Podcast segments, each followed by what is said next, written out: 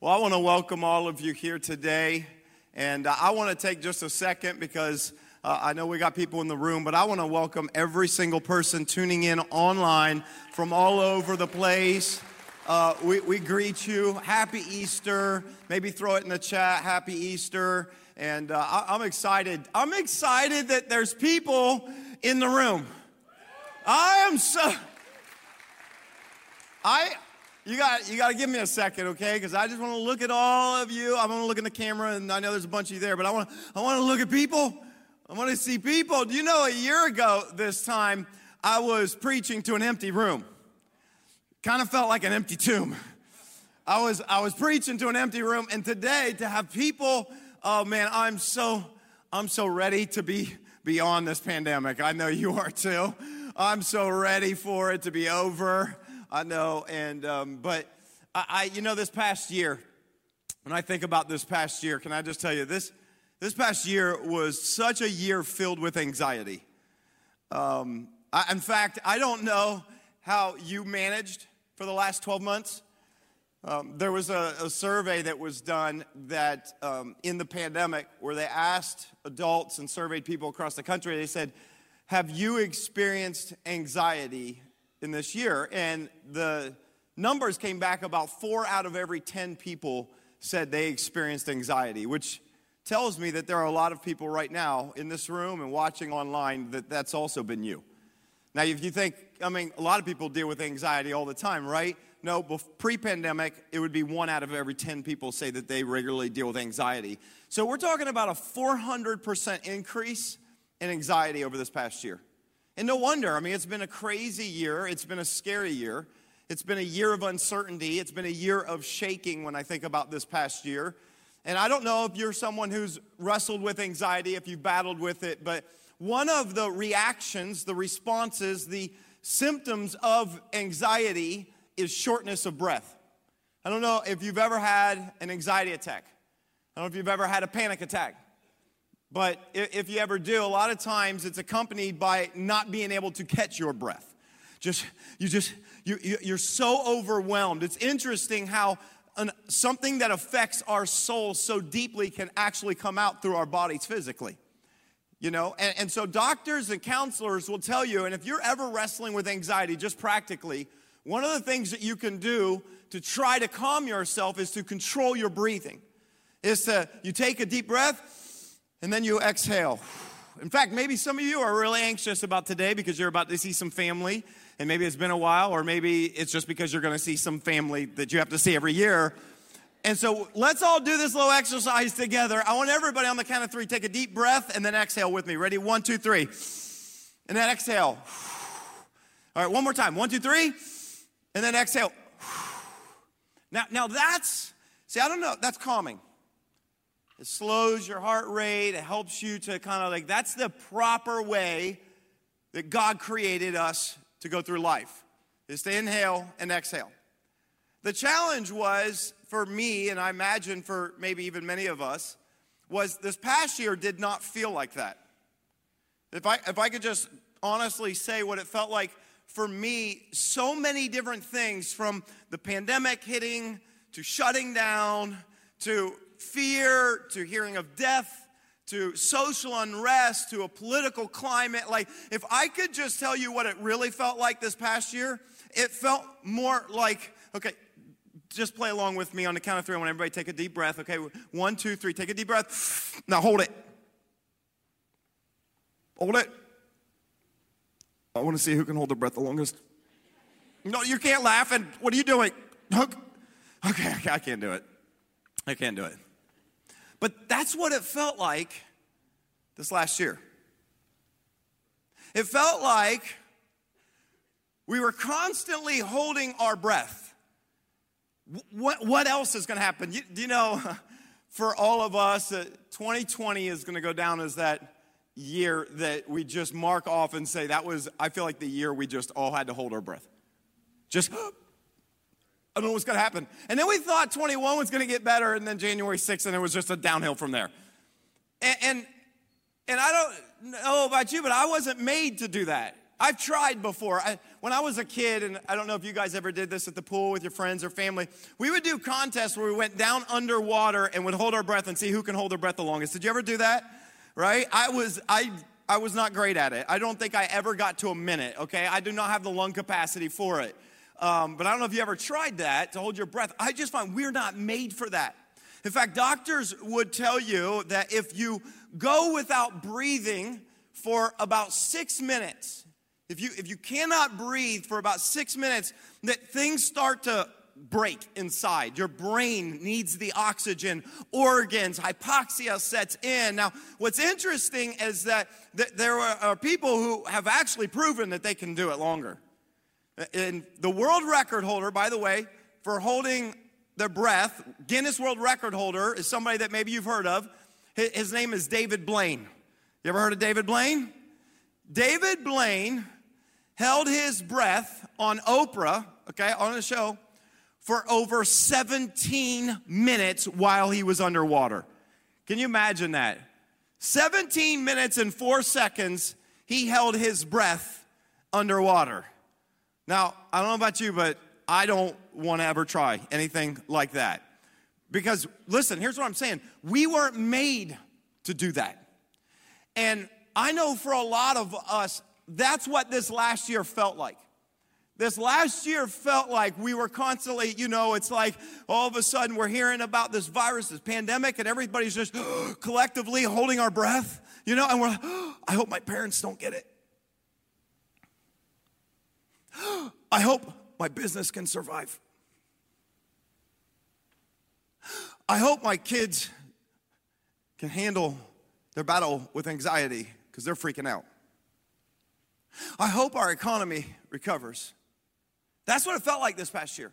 Nothing but holding my breath. And here's what I have discovered is that we're not designed to just hold breath.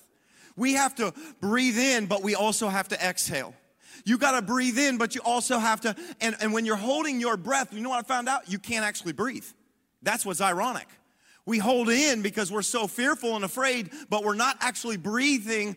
And can I just tell you what we need to do and what we needed this past year and what I feel like we need even now, a lot of us, is that we need hope. Here's why because hope is like oxygen for your soul.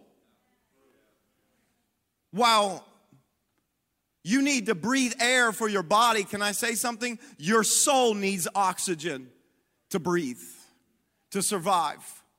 And so today, I, I want to just talk about what it looks like for us to get hope back into our soul. How, how we can begin to breathe again. If you're here today and you're worried and you're fearful because of what's going on, and, and maybe it's just affected your soul in a different way than you could have ever imagined. Anxiety has been on the rise, depression, suicide attempts, all of these things. I, I, I believe that Easter is not just some cute religious story, but I believe there's something in that story for us that can actually put some hope back in our soul. And so I just, I want to share a story with you. And if you're one of those people that, um, you, you know, you typically will show up for church on Easter, maybe a few other times, Christmas, First, I want to say welcome. I'm glad to see you. And uh, if you're like, you know, every time I go to church, all I ever hear is the same message. I got good news for you today. I'm going to give you something a little different. All right? Can I give you a different kind of message today? Is that okay? I know it won't. I, I want to share a message from Mark chapter 4. That's not the typical Easter passage.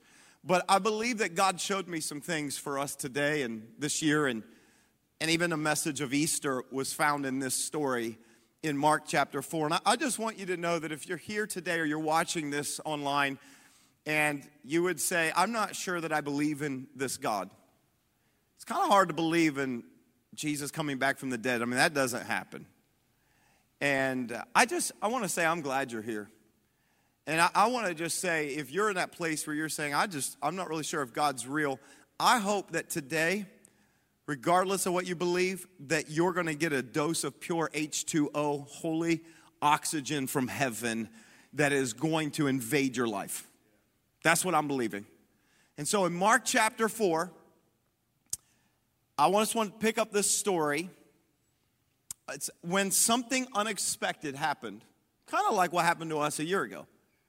It says that that day, when evening came, Jesus said to his disciples, Let's go over to the other side.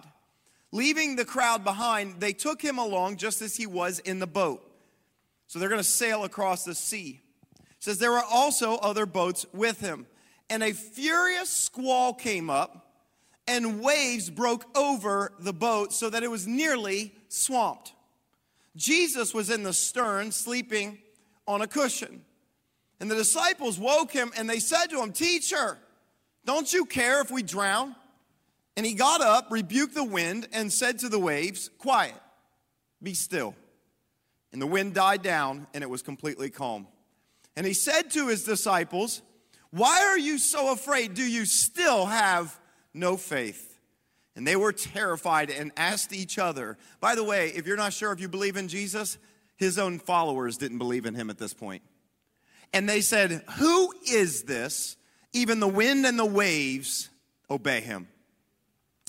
You know, I, I was thinking about the wind in this story and how wind is perhaps the most powerful force on our planet that is unseen.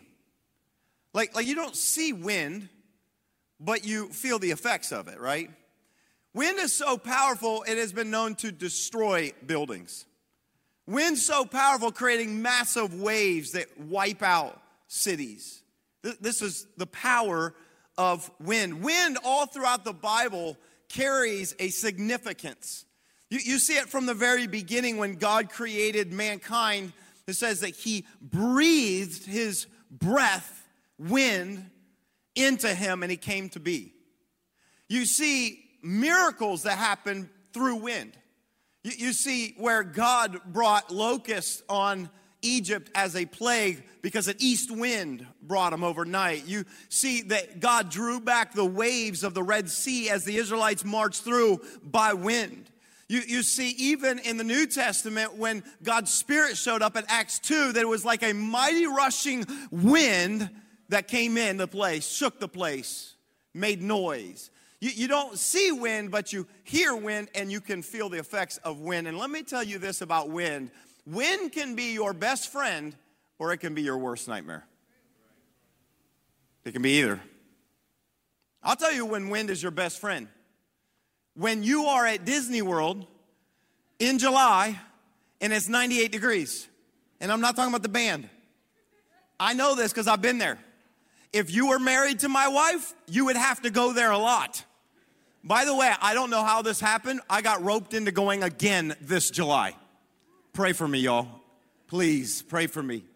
I'm telling you, some of the hottest moments of my life have been standing in a line praying for wind. Dear God, send a gust of wind. I would have taken this furious squall in July.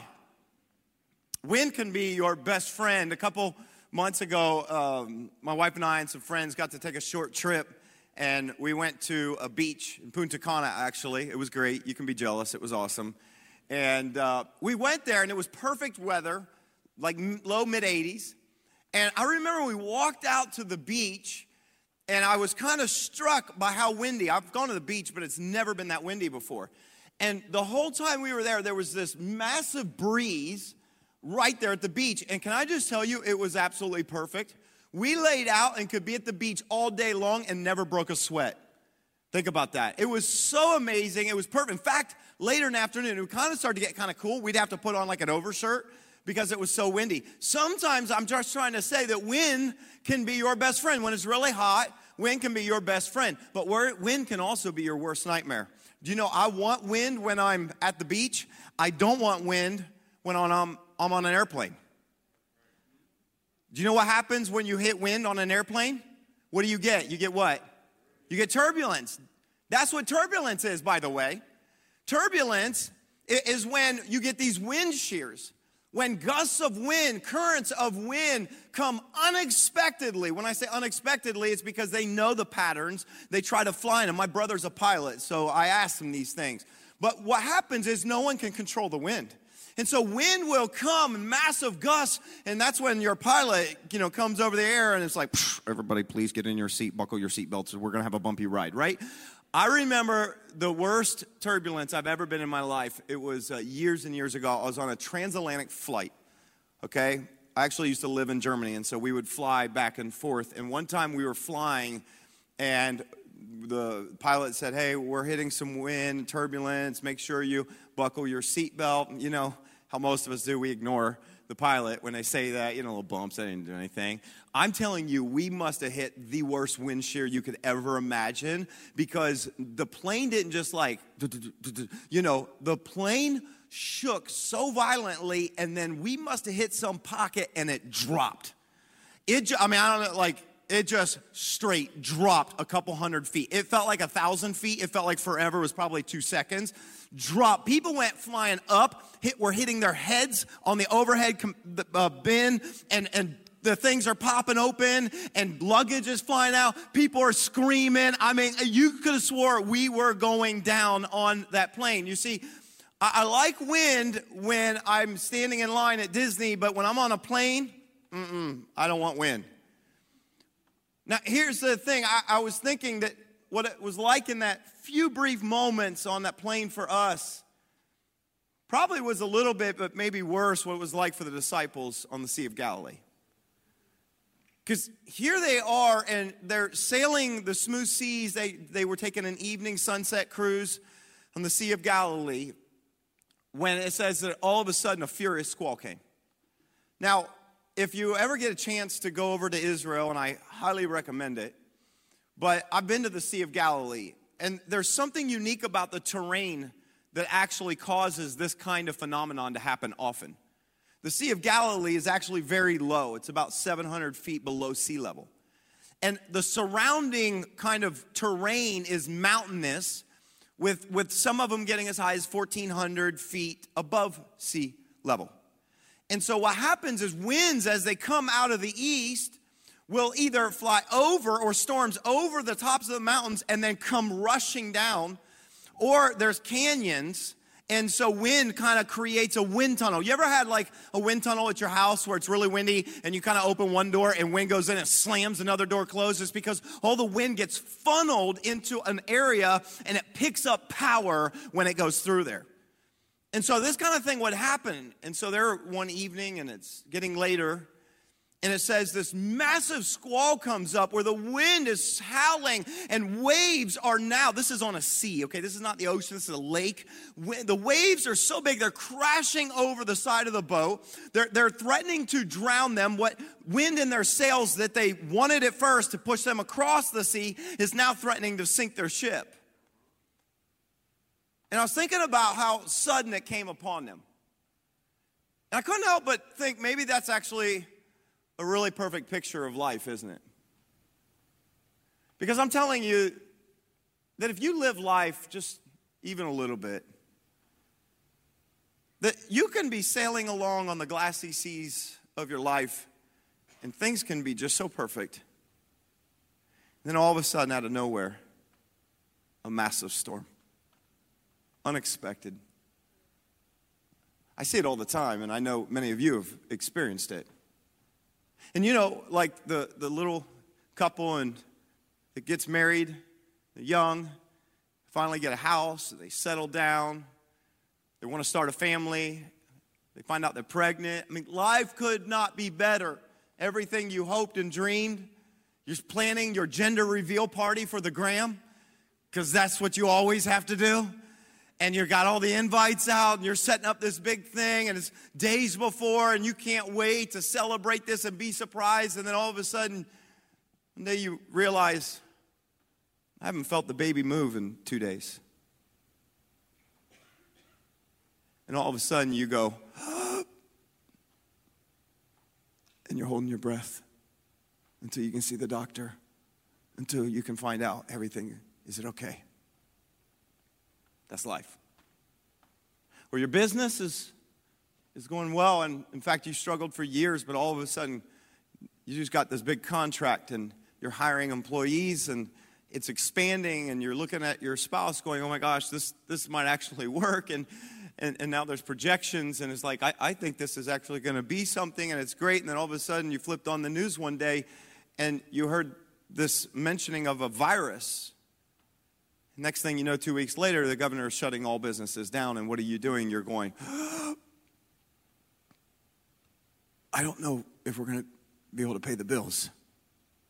How are we going to survive this? This is life. The things I'm talking about, these, these are things that I know. Or maybe your kids have grown and moved out, and you kind of finally reach in that, those good years where, you know, you're, you're still young enough and you want to do things, and you, you and your wife are talking about traveling and going all these places and do things. And, and then one day after a routine visit to the doctor, the doctor calls up, and your wife went in for a regular checkup, and he said, I, I saw something that concerned me. We need to, we need to meet. and you're holding your breath again. And life is full of such unexpected tragedy and pain. And I promise you that if it's smooth sea right now, and I'm not saying this to predict anything in your life because I don't want any of that to happen, but I've just lived long enough. You watch, a furious squall will come. It happens to all of us.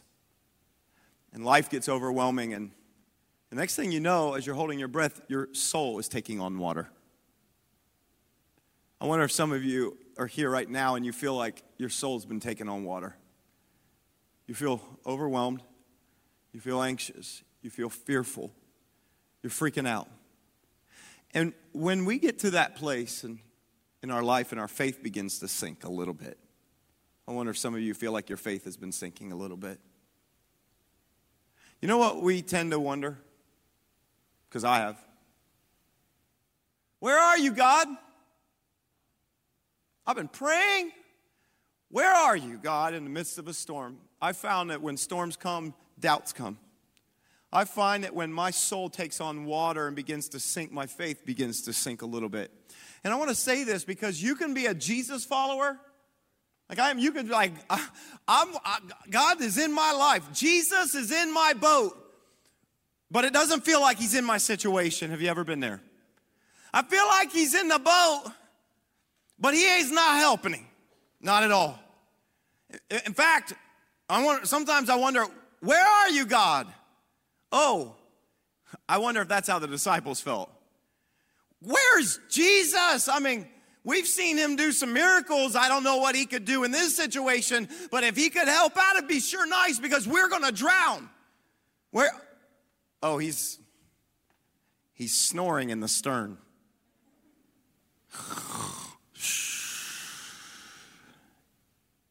We're holding our breath. He's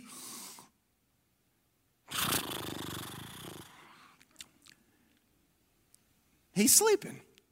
You know, I, I, I, look at stories like this and I think to myself, because I love how it kind of shows us Jesus in a new light, you know? And I think, man, he must have been a hard sleeper. You know, you think he's a hard, I mean, you would think he's a hard sleeper unless you know the Easter story. Some of you won't get that at all. That's fine. Stupid, but. Uh, my wife sometimes says that I'm a hard sleeper. Anybody a hard sleeper? Raise your hand if you're a hard sleeper. You, yeah, yeah, yeah. I, I see wives putting their husbands' hands up. No, honey, you're a hard sleeper. I've always prided myself in being a, a light sleeper.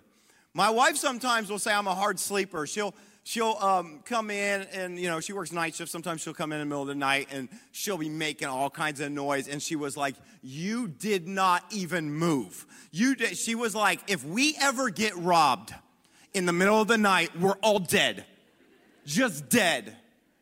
So one, and so one moment I feel like I don't know. Maybe it's I'm in my uh, REM sleep. I don't know. But then there are other times. There's specific sounds that can wake me up no matter where I am in sleep. I don't know if you're like this. There's one particular sound that wakes me up all the time. I will be fast asleep, and it does not matter what time of night, but I will be fast asleep and I will wake up the moment I hear this, the moment I hear the sound of a cat on our bed about to throw up a hairball. Uh, uh, uh. Is that close? That's what. If you have a cat, my gosh, There's something about that sound that's like an alarm clock for me. The cat on the bed, and I'll hear, ugh, ugh, ugh. I jump out of bed and I grab the cat and I throw it off my bed. I don't care if you're about to heave one up, you are not gonna do it on my bed. Apparently, Jesus is a hard sleeper. I'm trying to think to myself, how can you sleep during all of this, Jesus? How do you sleep when wind is hitting you like a torrent? Water, waves are, this says they're taking on water. Waves are smacking you. How can you sleep through all that? The only thing I can imagine, I don't know if you guys ever have a dream at night where something in real life affects your subconscious and then it gets into your dream. Has that ever happened to you? So I'm just picturing that maybe what is happening is that Jesus is dreaming that he's on the shore of Punta Cana and there's wind. It's so beautiful. It's blowing at him and he feels the little spritz of the water when the waves hit. I don't know what's going on, but they wake Jesus up out of a deep sleep. And here's what they said to him. They said, don't you care that we drown? Which I find kind of ironic because Jesus is in the boat with them. And if the boat goes down, he goes down. And they don't know, by the way, at this point, that Jesus has a whole buoyancy trick up his sleeve, that he can actually walk on water. He hadn't done that, so they don't even know that. Don't you care if we drown? How many of us have said those words to God? Don't you care, God? If you've ever found a place in your faith where you've prayed and asked God, where you needed Him to show up more than any other time in your life, and He didn't, and you're saying, Don't you care? Don't you care that I'm fighting this disease and the treatments aren't working, God? Don't you care? Don't you, don't you care that my kids are struggling right now? And, and my 11 year old is having anxiety attacks and, and is afraid to go places. Don't you care, God? Don't you care that over half a million people have died over this past year from a virus? Don't you care, God? Don't you care if I drown? So I don't know about you, but sometimes if I if we can be real today, I get to a place in my faith where I feel like God's sleeping on me. Did you ever wonder if God does sleep on us? In fact, one day I was driving with my oldest daughter, who at the time was about five or so years old, and I'd taken her to get some fast food. And uh, we are driving along, and she, out of nowhere, she asked me this really deep philosophical and really even theological question. It's interesting that kids come up with, you know, these crazy questions. And she said, Daddy, she said, does God ever sleep? It's a good question, right? You know, sometimes parents, we get caught off guard by the questions our kids ask us. And I didn't know what really to say other than to what I'd remembered from the Old Testament. In Psalm 121, talks about the Lord over Israel, says he never sleeps nor slumbers. And so I, in that moment, I remembered that, that passage and I said, Well, you know, honey, I, I, I believe that God's awake right now and I don't believe he sleeps. In fact, I believe the Bible says that God never sleeps nor slumbers. She got quiet. And she asked me another question. She said, Dad, what is slumber? I said, I don't know. Eat your french fries. I, who uses that word anymore? I, I had to look it up, by the way. It's a light sleep, a cat nap. I love this, this picture the Bible paints is that God never sleeps. What does that mean for us? Well, it means that no matter what we're going through, that God is always watchful. Sometimes I want him to be helpful, but he is always watchful. That God knows what we're going through. God sees everything. God is awake at all times. What does that mean? That means that no matter if I can't sleep at night, if I'm up at night and I'm worried and freaking out, that I can talk to God, that I could pray to God and He hears me, that God does not sleep, God does not take light naps, that God is always awake, always involved even though sometimes we say, God, I don't see it. Now, what's interesting to me is I was picturing that moment, and yet I'm also thinking about this story. God never sleeps. Yeah, but the Son of God surely did. You see, there's something different about Jesus, obviously being from heaven and, as I believe, the Son of God, but he was also fully man. And so, in that cross section of divinity and humanity, it came to a perfect point that Jesus is really, I believe, the mark of what God desired for humanity when he created us before messed up by sin. That Jesus, in many ways, and and I look at a situation like this where they're all freaking out and he's sleeping, and I wonder if maybe it's another perspective that God wants us to see.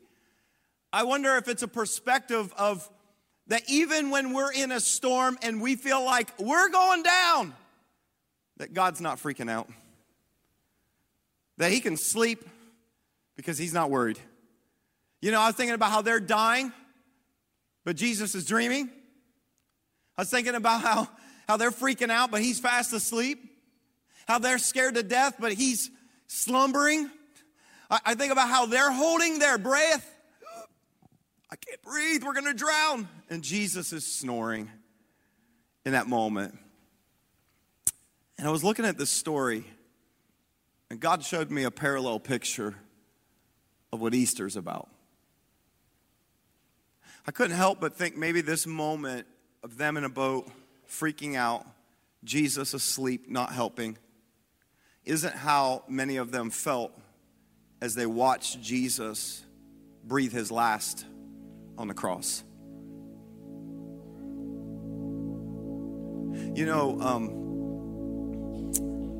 crucifixion, Romans invented this way of torturing people the ultimate goal of crucifixion is suffocation. It's not like blood loss or pain or this. It's, I mean, it's all of those things, but it's you die because you cannot breathe. When they would take and they would put someone to hang and suspend on a wooden cross from a tree, as their body weight would hold down, they would not be able to inflate their lungs to catch their breath. And so, in agonizing hours of excruciating pain, as Jesus had his feet nailed, in that pain, would have to push up take a breath. And this happened for hours and hours. And Jesus struggling with one last push, painful aching push, would lift his body up, take in the last breath. And he said, as loudly as he could, It is finished. And with one final exhale, breath left his lungs, spirit left his body.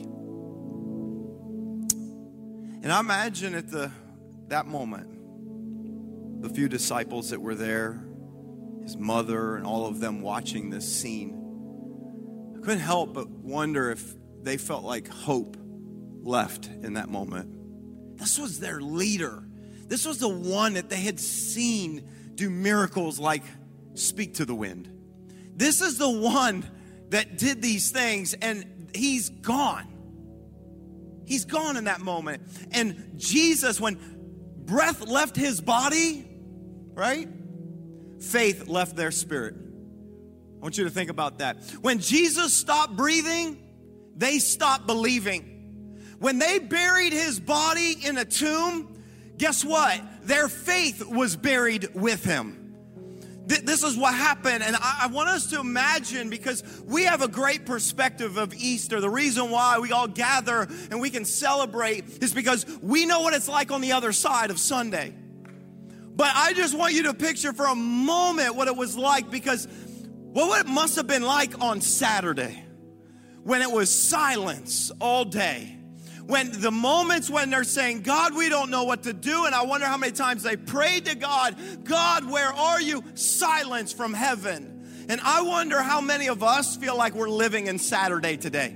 I wonder how many of you feel like you've been in a season where I don't see God. You've been in a season where you've been struggling. You're saying, I, I don't know if I can believe anymore. Doubts have filled your mind. Your faith has been buried under a rubble of all of the circumstances and life that has fallen on you. And you're having a, a hard time catching your breath. That's what it felt like for them. Hope was gone, faith leaking in that moment the one that we trusted in, and there was nothing to look forward to. That is until Sunday. You see, they didn't realize that on Sunday, Jesus was about to get his second wind. They didn't realize that. You know how I know that? Because the women went to the tomb with spices to anoint the dead body and when they got there, guess what? They didn't expect that Jesus was going to get a second wind in him. When the disciples who didn't believe them went to the empty tomb and they saw it, guess what? They didn't expect Jesus to get a second wind. No one did. They thought that was it, it was over. Okay, but what we don't need, we need to understand is there's something significant about Jesus getting his second wind. There's something significant because listen, when the devil thought that he had finally got checkmate on God, he didn't realize that Jesus was just getting his second wind. David Blaine thinks he has the world record for holding his breath. He has nothing on Jesus because Jesus was just holding his breath for a few days but on that Sunday, on that first Easter Sunday, he got up out of the tomb. When breath entered his body, he stood up and he walked out. And the moment he walked out of the empty tomb, hope began to come back. All of a sudden, because Jesus got a second wind, we can breathe again. I'm going to finish. I want everybody else just to stand up. Come on, stand up with me. I, I need you to see something today. Because Jesus got his second wind, listen to me, we can breathe again.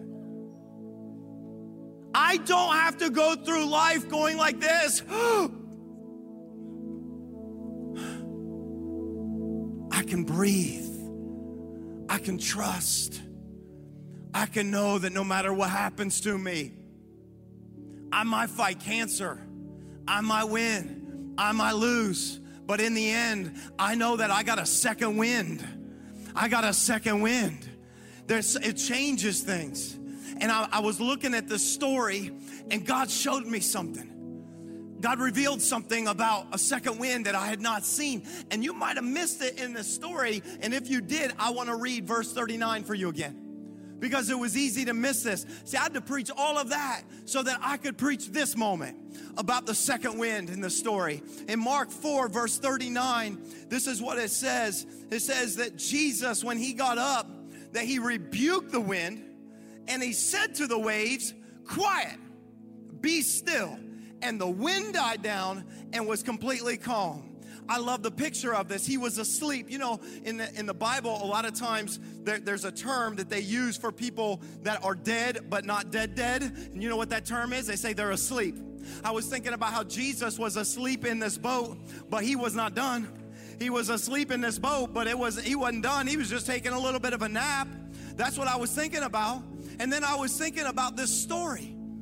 And I was thinking about the wind that brought the storm and the waves that threatened themselves. And I realized there was a really powerful wind that came against them. But then God showed me there was a second wind. God showed me there was, I don't know if you caught it, but there wasn't one wind in this story, but there was two winds. There wasn't one wind, there was two winds. And guess where the second wind was? It was inside of Jesus. I need you to see something. I got excited when God showed me this. Guess what happens every time you talk? Guess how you make noise every time you talk? Wind from within comes out, crosses your vocal cords, and it produces sound.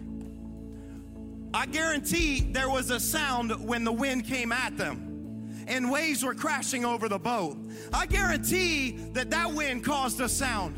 But there was a second wind. There was a second wind that was greater than the first wind. Their first wind brought fear. The second wind silenced fear because there was a wind inside of Jesus who is the Word of God. And when He speaks, things happen. When God speaks, things change. I think about the moment when Jesus was asked to go to a dying daughter's house. When Jesus was asked because there was a 12 year old girl who was on her deathbed. And Jesus went with the father to the house, but before they even got there, guess what? It says that she died. And they told Jesus, Don't bother coming. It's too late. It's too late. God never likes to hear the words, It's too late.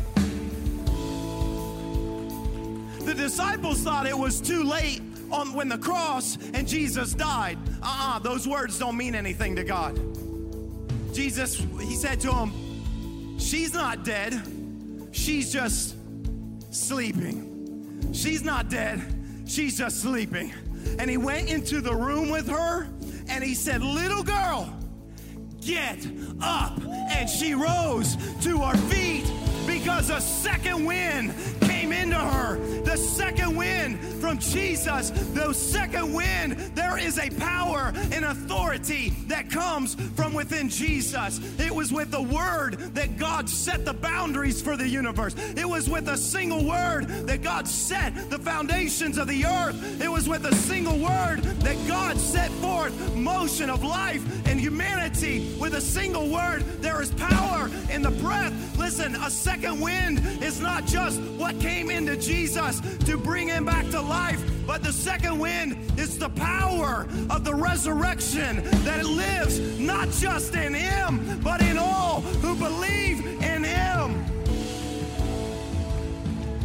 I hope you're seeing it today.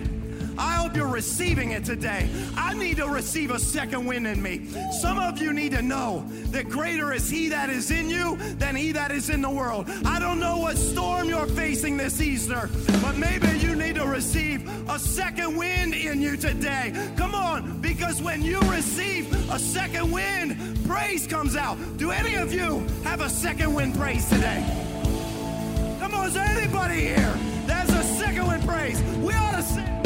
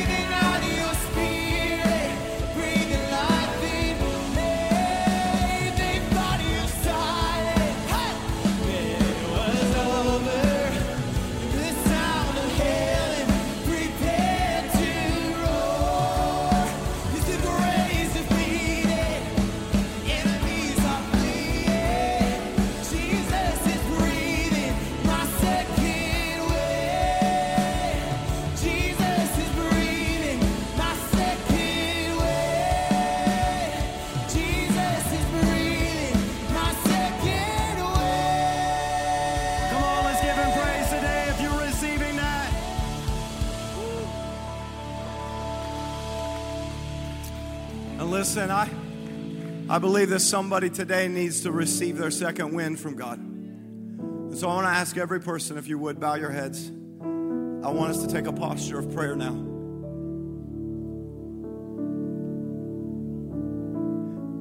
In this moment, there's, I believe, many of you right now in this room watching online that you say, I need this kind of second wind.